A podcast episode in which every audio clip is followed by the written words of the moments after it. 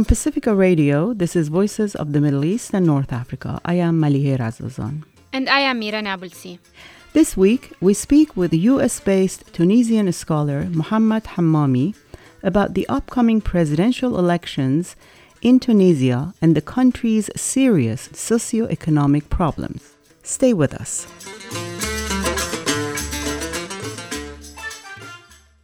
Almost nine years after its Jasmine Revolution, which precipitated a chain reaction of revolts in the Arab world, Tunisia is seen as the only one among the 10 countries directly impacted by the Arab Spring to have succeeded in establishing a formal democracy and, as such, has been accepted into the world's club of democratic countries. It is now poised for its third round of presidential elections since the 2010 2011 revolution. However, with a weak economy and an increasingly restive population struggling with poverty and being surrounded by countries that are politically unstable, with a continuing violent Islamist movement nipping on its heels, and the very notion of liberal democracy in serious jeopardy worldwide, how long can Tunisia maintain the trappings of a formal democracy if it does not, at the same time, alleviate the serious socio-economic problems that afflict its society? Today, we pose these questions to US based Tunisian scholar Mohamed Hammami, who spoke to us from his home in Tunis. Please note that one day after this interview was recorded last week, media mogul Nabil Karoui, who is one of the major candidates for the presidency, was arrested in Tunis on money laundering and tax evasion charges stemming from a 2016 accusation by the anti corruption watchdog iWatch. The candidate for the Secular Heart of Tunisia party is seen as a populist, running his campaign against Tunisia's elites despite his own status as one of Tunisia's richest and most powerful people. Mr. Karoui and his brother Ghazi had their assets frozen and were ordered to remain in Tunisia. Despite his arrest, Mr. Karoui's presidential ambitions remain undimmed. Speaking through his lawyers on Monday, he urged his supporters to maintain momentum and make their intentions known at the ballot box on September 15. Should he win, Mr. Karoui could theoretically be elected president of Tunisia from one of the country's prisons. Mr. Karoui's supporters and the television network he owns accuse his bitterest rival, current Prime Minister Youssef Chahed, of complicity in his arrest. Now we turn to Khalil's interview with US based Tunisian scholar Mohamed Hammami. Mohamed, the president of Tunisia, Beji Qaid Essebsi, died on July 25th. Prior to his death, the elections had been planned for 17 and 24th November, but as a result of his death, they were brought forward in order to ensure that the new president would take office within 90 days, as required by the Constitution. So the elections are scheduled to take place in Tunisia on September 15th. If no candidate receives a majority of the vote, then a runoff election will be no later than November 3rd. This election will be the second direct presidential election since 2011, and the first one organized by the Independent High Authority for Elections. It's the third election organized by the High Independent. Is, is the High the Independent uh, Commission was yes. Uh, the, first, the High Independent Commission organized the 2011 com- election. It was headed by uh, by uh, Kamel Jendoubi, and then the 2014 election by it was headed by Sarsara. And now this is the third election. So this is the third time that the election is headed by this commission, but with different members. So the Electoral Commission has approved 26 candidates, including two women, to run in next month's presidential election. Yes, and today the administrative tribunal gave the right to four other candidates to run, so it went up to from 26 to 30. It just came out today. There was one candidate whose name escapes me at the moment who's openly gay, and he applied to run, but the Electoral Commission rejected his candidacy, and also a group of 18 LGBT groups also denounce him. What was the story there? Do you know? Yes. So Munir Baatour is the founder of NGO called Shams. It's an NGO that the first NGO actually that uh, works on LGBTQ rights in Tunisia. But like you just said, a large number of other NGOs from Tunisia, but also from other parts of the region of the Middle East and North Africa or the Arab world, to be more specific, they started a petition to denounce his candidacy. And in the petition, they insisted on several points. The first one was that they said that he doesn't represent the community because of his sexual practices. He's a pedophile. He was jailed for pedophilia, not for being gay, even though the Tunisian law until now consider that heterosexual relation, whatever, between a man and a man or a woman and a woman is illegal, but he was jailed for another reason. The second thing is that even his practices within the LGBTQ community are considered as a threat. So, in the sense that, for example, when someone from the community asks for help or something, he tends to, he doesn't keep that as a secret within the community. He tends to make that public.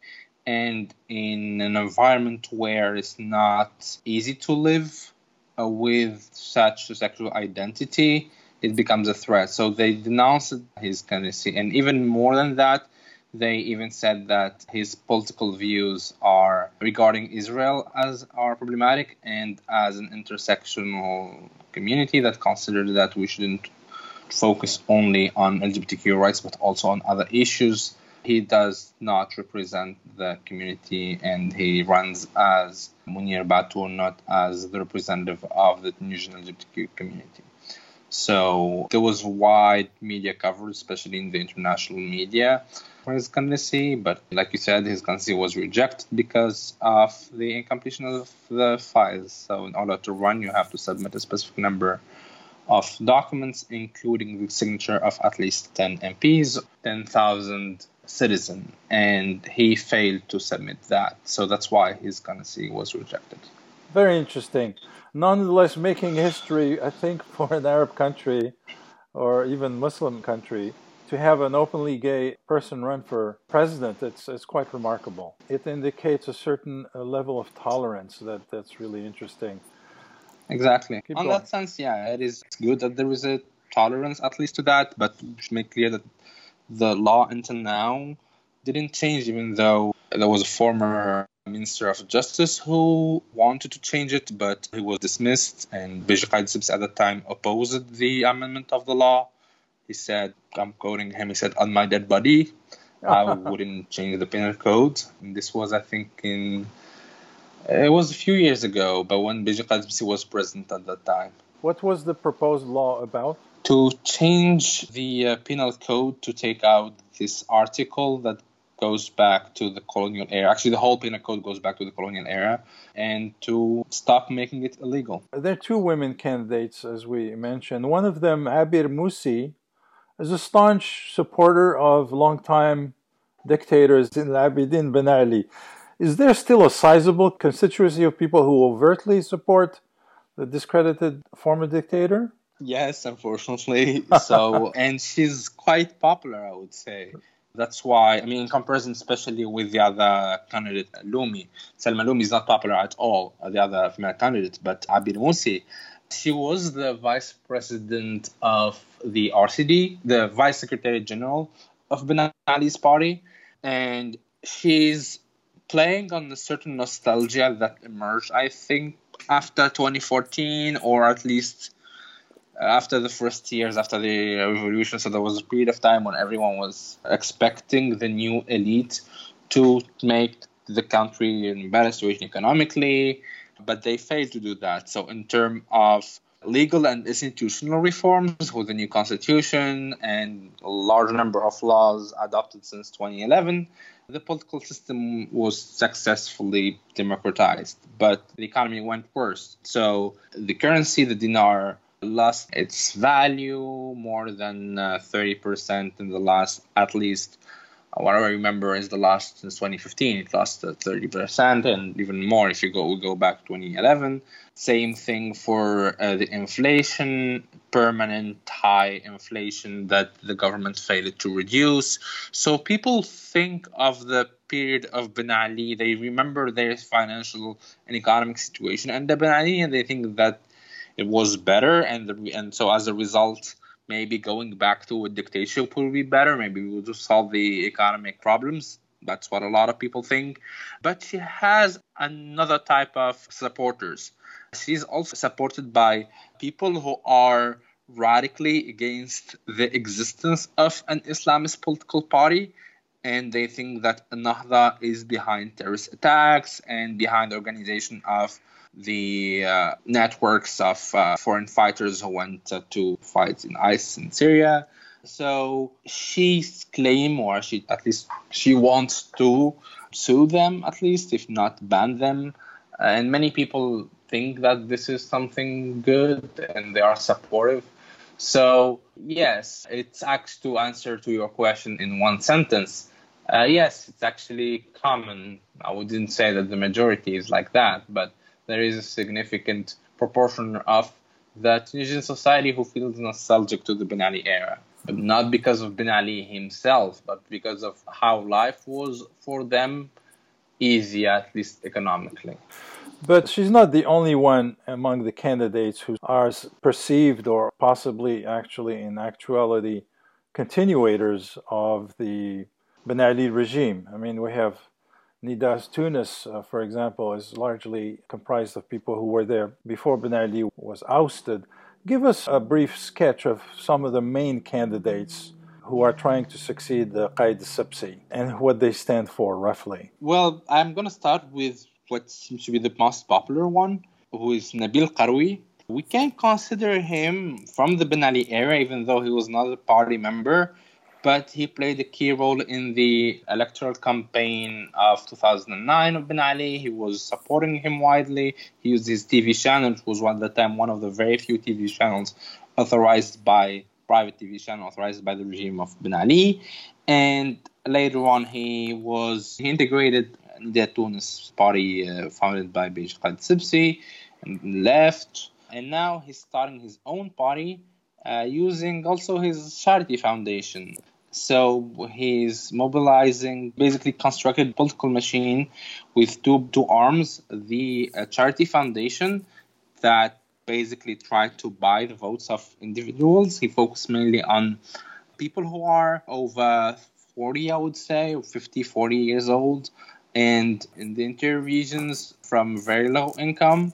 This is his target, which is an important section of the society. Uh, and the second one is his TV channel. He has Silvio Berlusconi as a shareholder. Yes, and um, that's amazing. Yes. I was going to make that analogy to Berlusconi. He's actually involved with him because exactly. this is the Italian model of uh, statesman slash uh, media mogul that we're looking at with Nabil Karoui. He owns the broadcast channel Nessma, right? Yes, exactly. He owns the broadcast channel and he uses it to attack his political opponents and also to promote his own image, even though it's illegal. The Tunisian law on regulation of media prevents anyone from using a media platform to promote the image of its owner. This is one of the many reasons why there is has been tensions between the TV channel between Nessma and the independent authority of the regulation of the audiovisual media sector. So uh, this is the first one, Nabil Karoui. He's the most popular one. The second one, so I'm ranking them according to the polls that were published before the beginning of the the campaign didn't start yet, but the last polls, let's say, even though they are not 100% reliable. So what's roughly uh, his percentage there? He's a bit above 20%. Hmm. So he can make it probably to the second round. The second one is Kais Saied. Candidacy of Kais Saied is very interesting.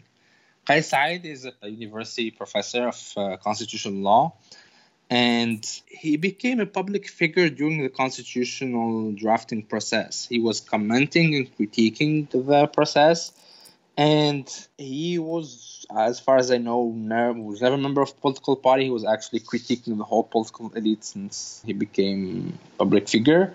And until now, he doesn't have a political machine. He doesn't have a political party. He's not a member of any organization that backs him.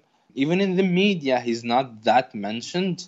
But his level of popularity remains high and really interesting. Uh, I mean, there is no, until now, no rigorous academic research that would explain that. But I think his personality as someone who is critique of the political elite so he can be seen as an anti-system person. Some people put him as populist. I would say probably the word populist is not necessarily the best way to describe him. But he has a very interesting. I would uh, don't necessarily agree on, on his ideas, but he has an interesting project. He wants to push the democratization even further and develop a system of governance that goes from the bottom, from the very small localities to the national level. I don't think he would be able to do it, but many people are supporting him.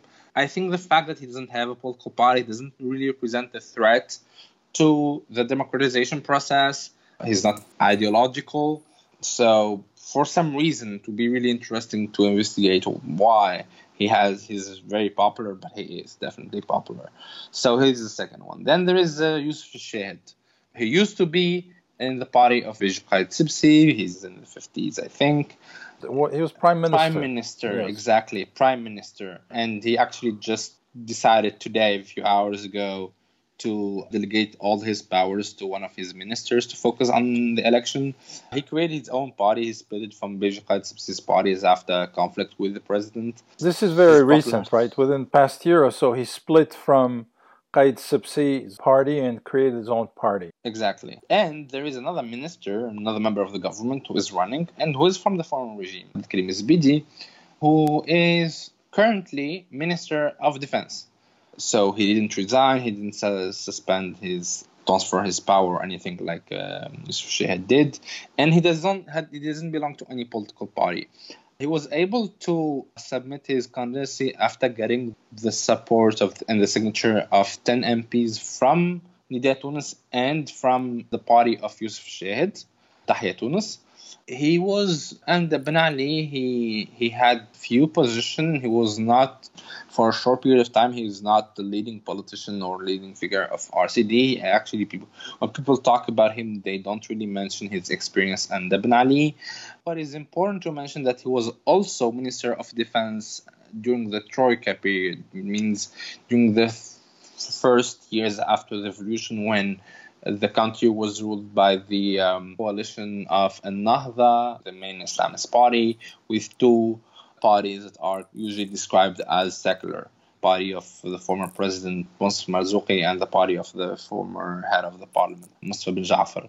So during that period of time, the country had and saw a wave of terrorist attacks that was unprecedented, even though there was few problems with tourism and the Ben Ali. People tend to forget that he was uh, he was the Minister of Defense at that time, so they think that he is able to guarantee a certain level of stability in the securitarian sense. Even though uh, yes, some of the worst is. attacks happened on his watch. The, Under him, exactly. The, the two exactly. major, the two major political opponents who were killed on his watch, I think. Exactly. It's, it's difficult to blame him at that time, but people who are concerned about security, I think it's kind of contradiction. If you want him to, if you think that is tough because the Minister of Defense, at the same time, you should also recognize that he failed to prevent this kind of thing. So uh, it's complicated and it's not really clear his level of popularity is not really clear because he was not in the polls until July, and in July it was only 2%. Now I think he's trying to, I don't know how far he can go. So we'll see. So Ennahda, Ennahda promised to have a candidate for Ennahda, which for our listeners, Ennahda is the Islamist party, the main Islamist party in Tunisia, usually referred to in the West as quote unquote moderate Islamist party. Yeah, or quote unquote Muslim Democrats or something like that. Right, right. And yeah, they were in power for a, period of a year or two mm. after the revolution. Yes, but it, depend, it depends on what you mean by they were in power because some people, even with Nahda, would say right. yes, but other people would say that Nahda is in power even now and since 2011, since the election of 2011, never left because they had the, they are now the biggest political party in the parliament, and they were the biggest party of the parliament during the previous legislative mandate. Uh, even more than that, they participated to all governments. We didn't see except the the uh, Mahdi government of 2014. So I wouldn't say that, that now they are not in power. So Ennahda this time, and I think this is the very first time in the history of the Islamist movement in Tunisia, since it was created in the in the early 70s. At the time, it was called uh, Jamal Islami, and then the movement of um, the Islamic tendency, and then became Harakat al-Nahda. So they parted the first election. They participated in an election in uh, 89, and then there was a crackdown on them, and they were banned. They won the elections of 2011 of the National Constitutional Assembly. They were the second, the last election, 2014, and now this is the very first time that they present a presidential candidate. So it was not really easy for them to choose someone who would be accepted by the elite, by the national elite, and also accepted at the international level. So there was a debate between either supporting someone who is outside, who's not from the party, someone who is running, like for example Yusuf Shahid. There was a debate about this, whether they should support Yusuf Shahid or no. They end up deciding not to support anyone from the outside the party, and they presented Abdel Fattah Mourou. He was even a co-founder of the first uh, Jama'ah al-Islamiyah the character of Abdel Fattah Mourou is very interesting because he's been in and out the party historically. He left the party in the mid 90s after tension that rose between him and the party. He denounced the use of violence by the party, and the party felt that he betrayed them. So in 2011, when the party ran, it was not part of Nahda in 2011, he ran on his own and he couldn't make it in 2014, he was able to reintegrate formally the party and to get a seat in the parliament and became the vice president of the of the parliament. And now he's the he's the acting the head of the parliament. Abdel Fattah Mourou's background is also important to mention. Unlike most of Nahda's leaders and base and voters, he comes from what we call a Beldi family, family from the urban center of Tunis from Andalusian descent. In other words, an aristocratic family, an aristocratic, not, not bourgeois. They are not rich, but they have a certain status that allows them to be close from the rest of the elite. For example, Beji Qaid Sibsi comes from the same neighborhood as uh, Abdel Fattah Mourou. Abdel Fattah Mourou went to the same elite schools as Beji Qaid Sibsi. He went to the Sadiqi College, Madrasa Sadiqiyya, well known high school where most of Bourguiba's minister went. He studied both at the, at the law school of Tunis and the uh, Zaytuna, and he was a judge in the 70s, which is which is was not very common at that time. So he is someone who can be trusted by non-Islamists, and that's what Nahda is trying to do. It's trying to present someone who wouldn't be as controversial as Ghannouchi, for example. Ghannouchi, or, who's the head, who's the historical head of the party. Yeah, and also that's why also they, is running in the legislative election, so he they want him to be the head of the parliament and at the same time to have uh, Abdel Fattah Mourou as the head of as the, the president. So Mourou's chances are I think they are high if he make it to the second round, but it's not guaranteed. He has the first round will be very competitive. Until now, Nahda didn't really deploy, I would say, its political machine all its force to push for for his candidacy. So I think we'll have to wait September to see if he his popularity goes up. So he would be in the second round the kind of vote utile, which is a term that has been the the, the useful vote. It's an expression that was used by Nidaa Tounes in 2014 to to get the support because they, they promised that to reduce or at least to counterbalance Nahda. Yeah, that's uh, an interesting concept you bring. Vote utile in French means politically realistic vote.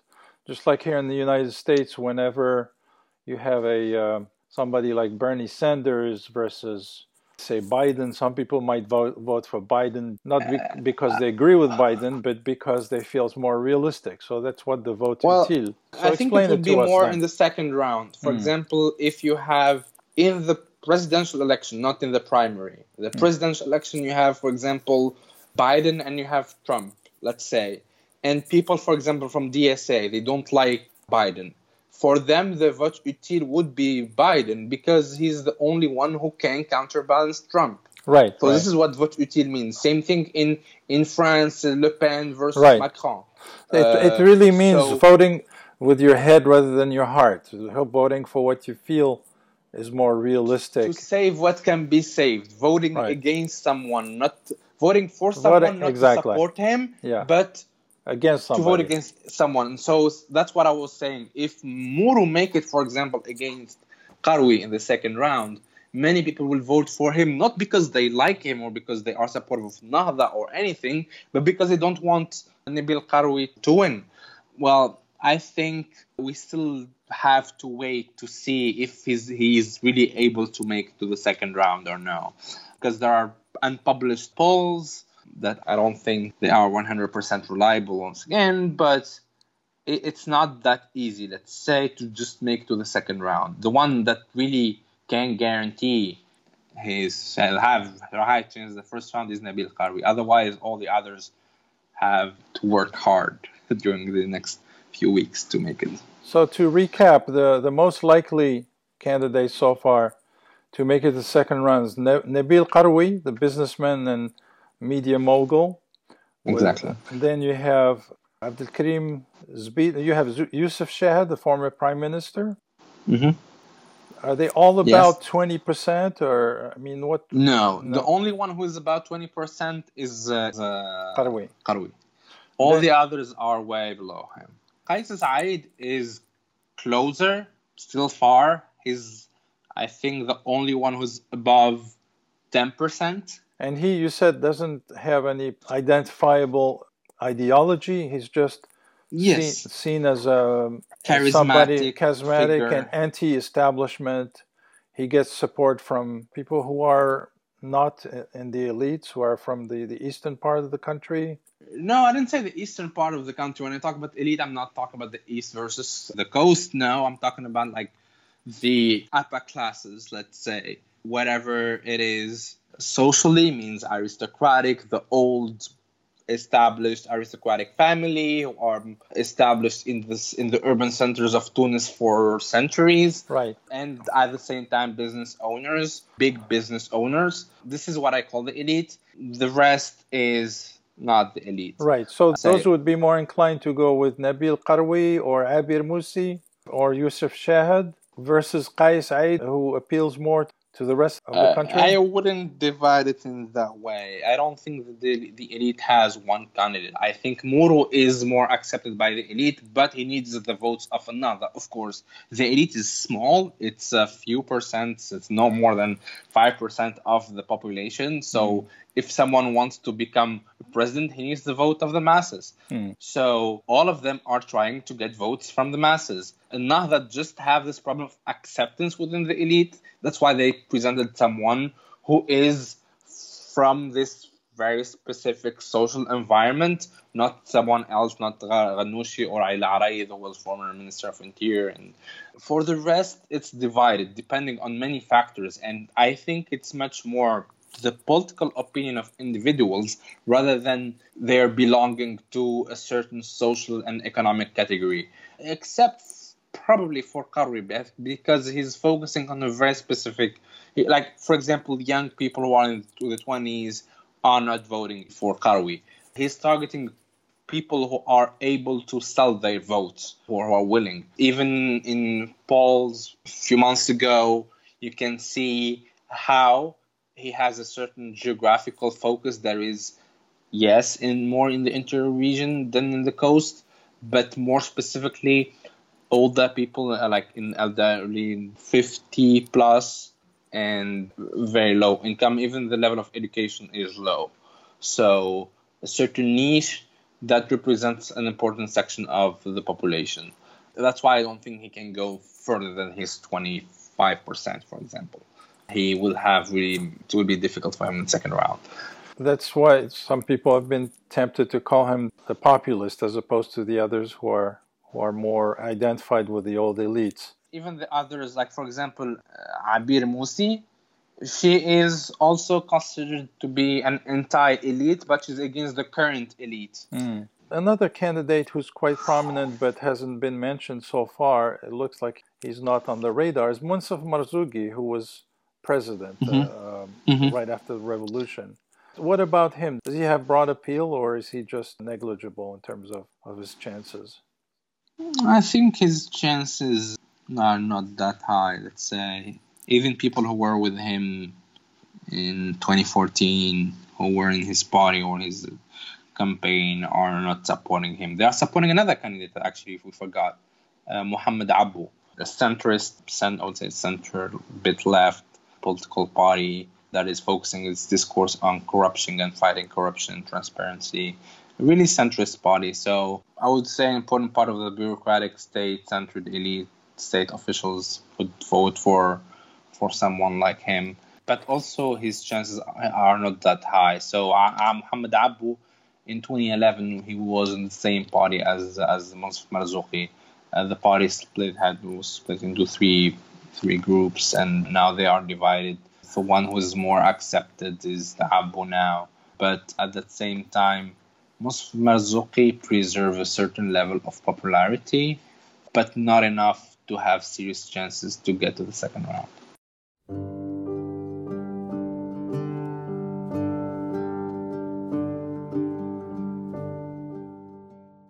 That is Khalil Bendib speaking with Tunisian scholar Muhammad Hammami about the political landscape in Tunisia and the country's upcoming presidential elections. We'll hear more after a break. From Pacifica Radio, this is Voices of the Middle East and North Africa.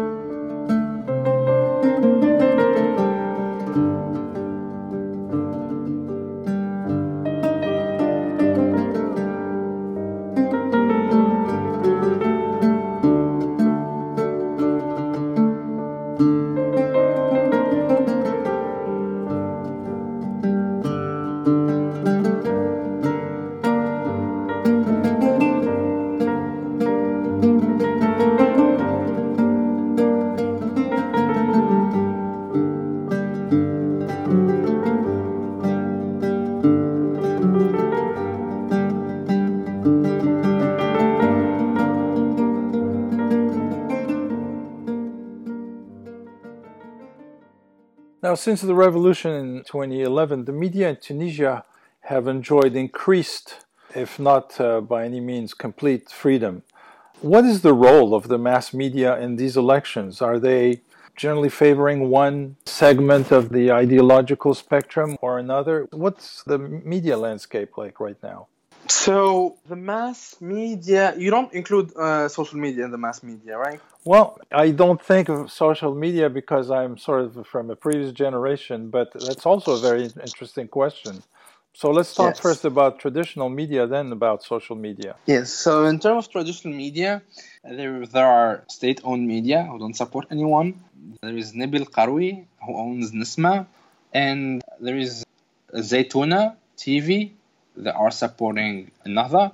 Both Nessma and Zituna TV don't have legal authorization for activities because they didn't respect certain regulations. So, but they still broadcasting. So these are they clearly are supporting someone.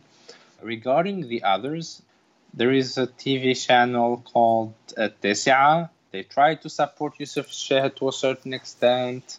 It's not that visible, but can be felt and Al Hiwar al-Tunsi, who is rather attacking Yusuf al the current prime minister, than supporting him. So I don't think that anyone is dominating the whole TV scene except Karoui because he has his own TV channel. But social media is, I think, really important in Tunisia. The competition on social media is very shouldn't be neglected. So political parties are investing in ads. People are endorsing candidates on social media. it's very active, have not only active, but it even has an influence on the political sphere. So I can give you a very simple example. Recently, some people found out that Yusuf Shahid just decided to give up his French citizenship. No one knew that he has the French citizenship, and he decided to uh, to renounce it. So there was a first of all, the information came up in the social media. Everyone started talking about it, and then it was transmitted to the conventional media. So in terms of agenda setting, who sets the debate, social media are very influential. It gives also it helps to see the level of popularity of certain actions or how they are seen by the masses. But no one is dominating it again. So mm. it is very fragmented. We don't really have someone who is dominant. That's why I think that no one has high level of popularity as Nabil Karoui.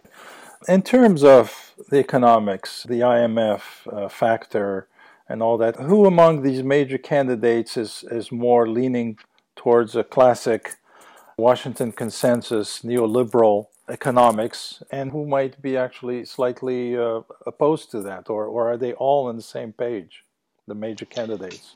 Well, we'd say most of them are on the same page, but it's important to mention that the president in Tunisia doesn't have prerogatives related to economics. The president's power are only limited to international relations in the conventional sense and defense only. Mm. mm. Even economic cooperation and the IMF agreement is signed by the governor of the central bank and the minister of finance, for example. So it's more the prime minister who takes the decision. In 2013, it was Hamadi Jebali who took the decision. Um, Marzouki was at that time not supportive of the IMF agreement, for example. At the time, the constitution was not ready yet, but we are still the same type of distribution of powers. So the president doesn't have that much to say in terms of economic policies.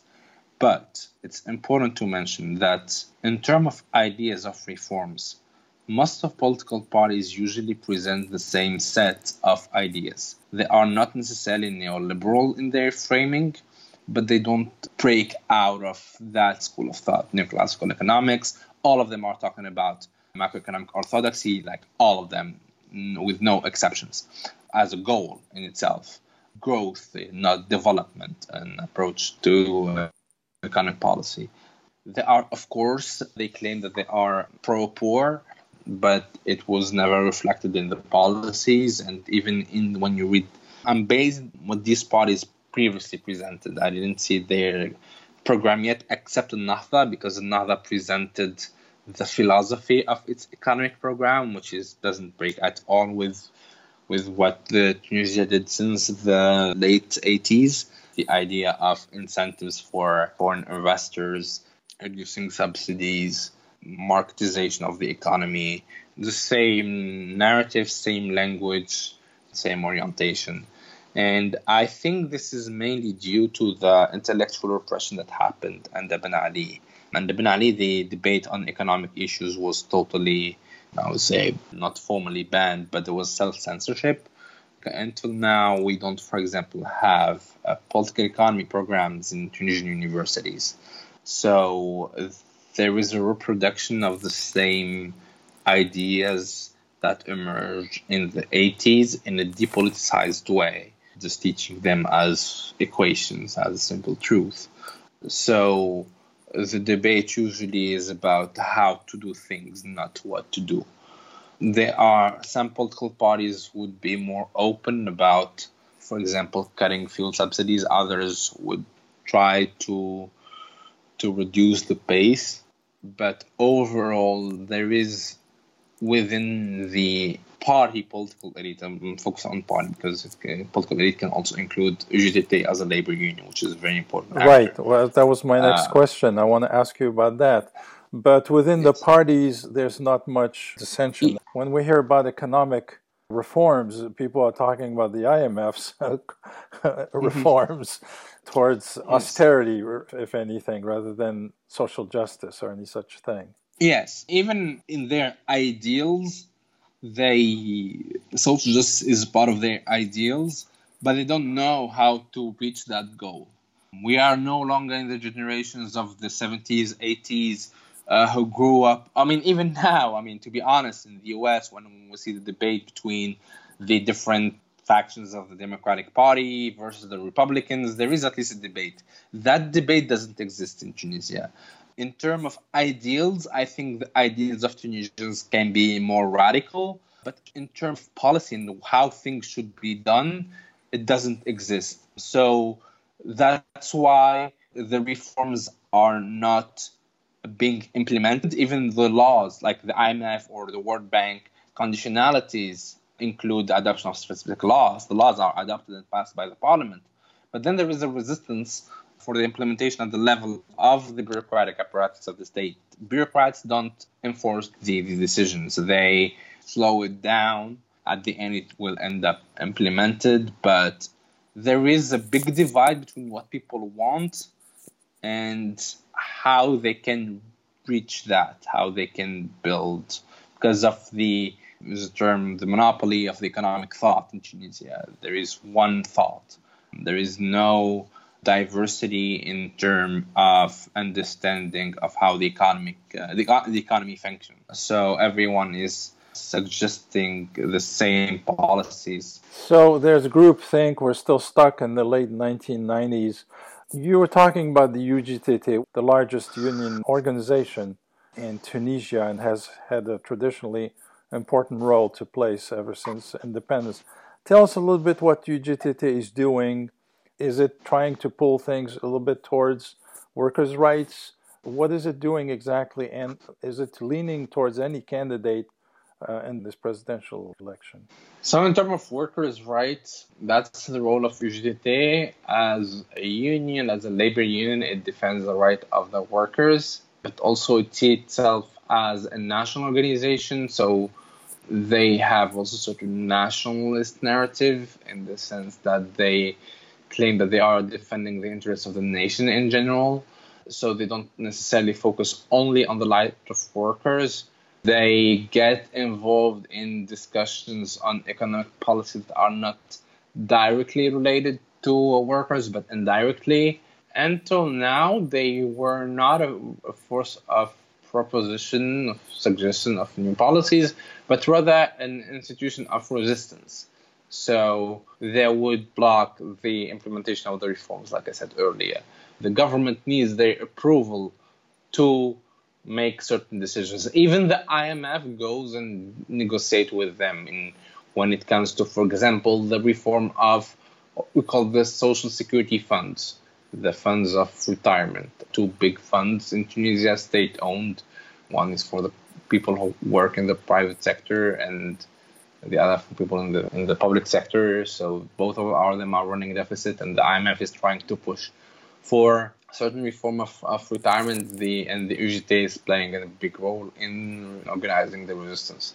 But interestingly, recently they said that they are preparing a, a new program, and we didn't see it until now. They promised to publish in June. They didn't publish until now. Probably they are waiting for the legislative election or they are changing their strategy. But the idea was to prepare a program, to put it on the table, and to back political parties who are willing to take it. This was the idea in the beginning. Now, they recently announced something else. They said that they sent a survey or a questionnaire to all political parties and candidates. It's a question of 100 questions uh, to know what are their economic orientation, and they promise to take a side based on the result of that survey.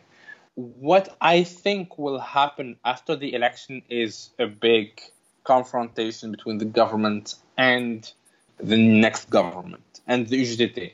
The balance of power will be different the government wouldn't need a high level of popularity just after the election. So they we might see a certain level of confrontation and I don't know how it will look like, but it's highly expected because the IMF and the World Bank both, to be honest, they are not the only ones. There are also internal actors who are pushing for the same forms, more pro business than favor of social justice. So we, I think we will see a certain confrontation between both. It will depend also on who will win. Because Nabil Karoui, for example, even though now he's claiming to be closer to the people, from what I know, people who are backing him, businessmen who are working with him and funding him, they recognize that, or at least they think that UGT is the major barrier to the development of the economy. So they are ready and they are expecting to enter in a confrontation after the election. If, of course, if he wins, but it's not guaranteed. At the same time, over the past few years, there have been increasing pressure coming from the bottom up, from rest of Tunisian workers throughout the country. How's that affecting things? There are the number of strikes has been increasing continuously since 2011. In terms of social tensions, actually the revolution doesn't represent the, uh, the peak, but it's rather starting point of a growing movement of contestation and it's basically every day you have different sectors that are organizing strikes but you have issue focused movements like for example El Kamour El Kamour city in the south. It was a major movement organized by local people without any formal backing no they were not backed by any formal organization. And they were asking for their right to benefit from the oil revenue that was generated from the governorate where they were living in Tataouine in the south.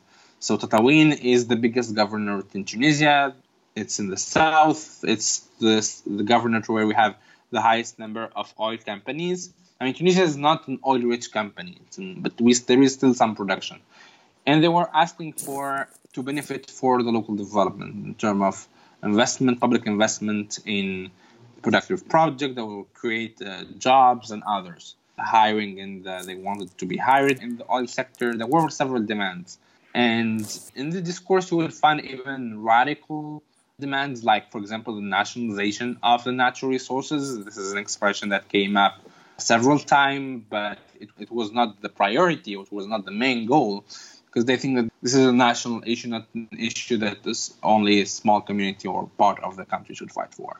So uh, there, there was also another movement called the Manish Samah movement. Beji the former president, wanted and he succeeded in passing a law that gives legal immunity to people who committed acts of corruption and financial crimes under the former regime, more specifically public officials or people who are linked to the state in a way or another. We have an expression called شبه موظف عمومي, a semi-public official.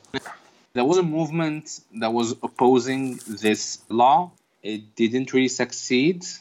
And uh, there are other environmental localized movement against the exploitation of phosphate, against the exploitation of shale gas, against. So there is a continuous vibration at the bottom of the pyramid, if we think of it in that way. Bottom up pressure that makes you feel that there is a change that needs to be done and not a simple uh, institution change in the in the in the liberal sense, uh, but a more radical one. And the elite is not responding to that, and they're just trying to calm them. For example, in Kamour, there was some negotiation. They recruited some people to invest some money in the region. They didn't. That's why the, tensions are, are rising, and that's why also we see the rise of people, populist people like Nabil Karoui, who are presenting themselves as anti-system, even though they are part of the system. You just uh, touched on very briefly one major complaint about Ben Ali's regime was the widespread corruption, which was choking the economy.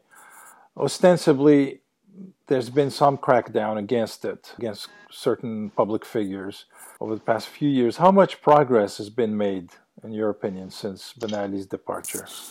Good question. Well, since Ben Ali's departure, you can say that there was some progress because the assets of his family were confiscated, but a large number of individuals who were involved in corruption were not sued. Others were ended up being protected by the law that was proposed by Beji and passed by the current parliament.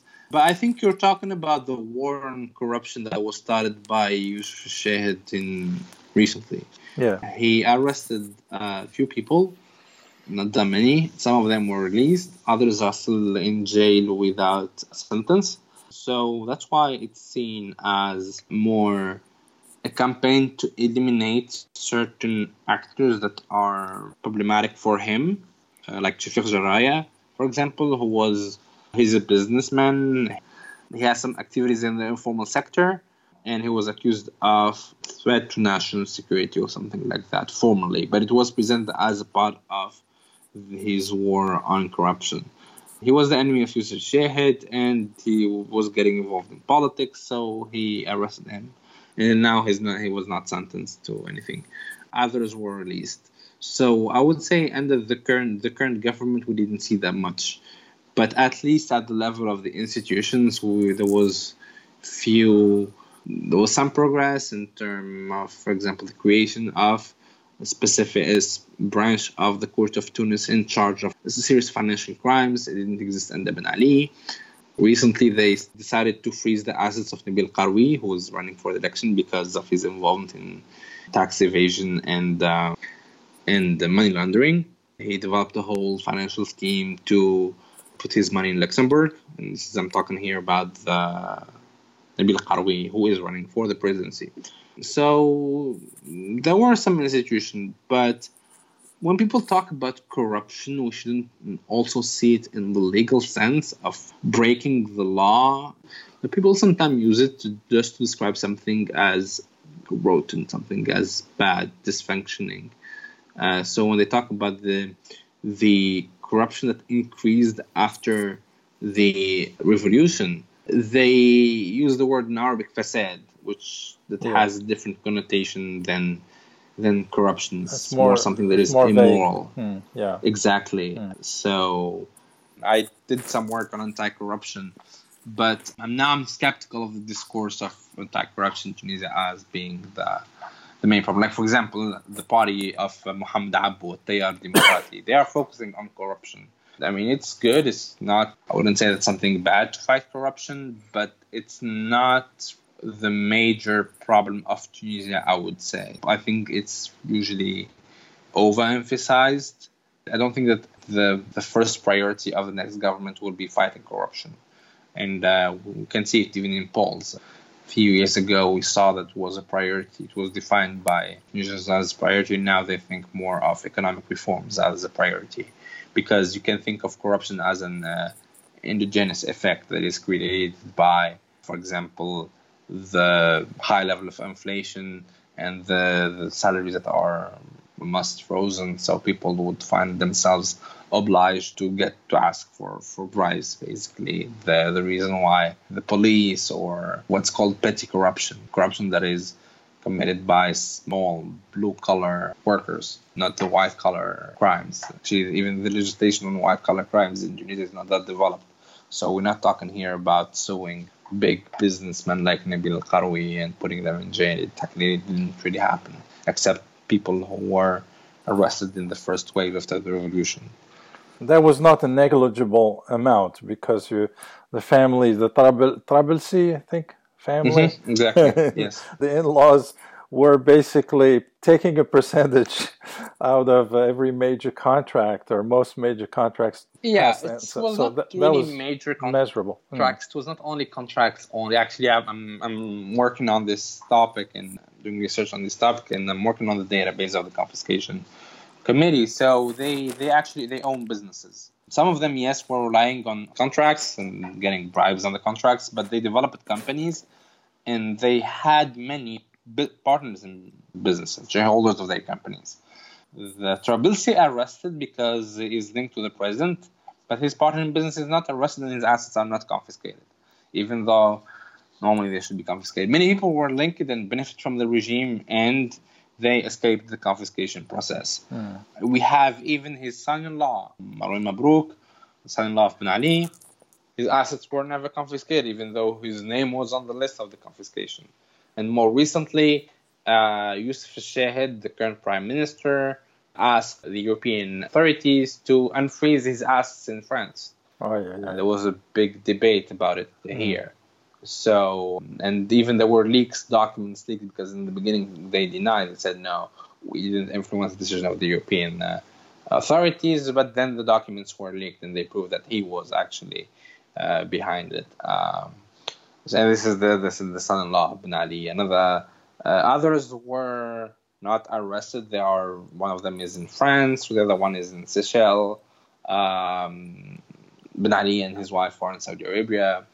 Um, so the major, so I think they they were the uh, it's uh, I, I don't know if it's uh, if it's controversial or not to say that they were also kind of the only victims of the confiscation process because uh, many other people were involved in much higher level of corruption and they were not and they were not sued at all because they had ties with the past revolution elites. Some people for example promised investments since January 2011 and the government of Beji at the time he was prime minister uh, sorry in February.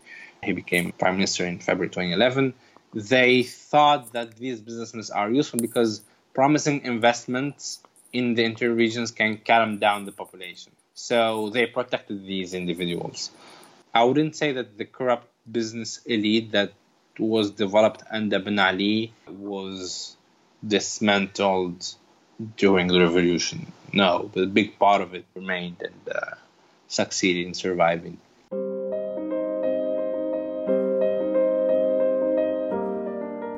Mohammed Hammami is a US based Tunisian scholar. We reached him in Tunis. From Pacifica Radio, this is Voices of the Middle East and North Africa.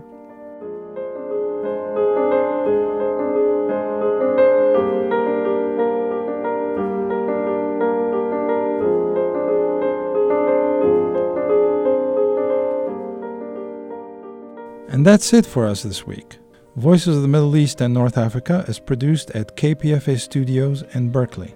Mira Nabulsi is our senior producer. Our media partner is a Status Hour podcast and Jadaliyya Ezine.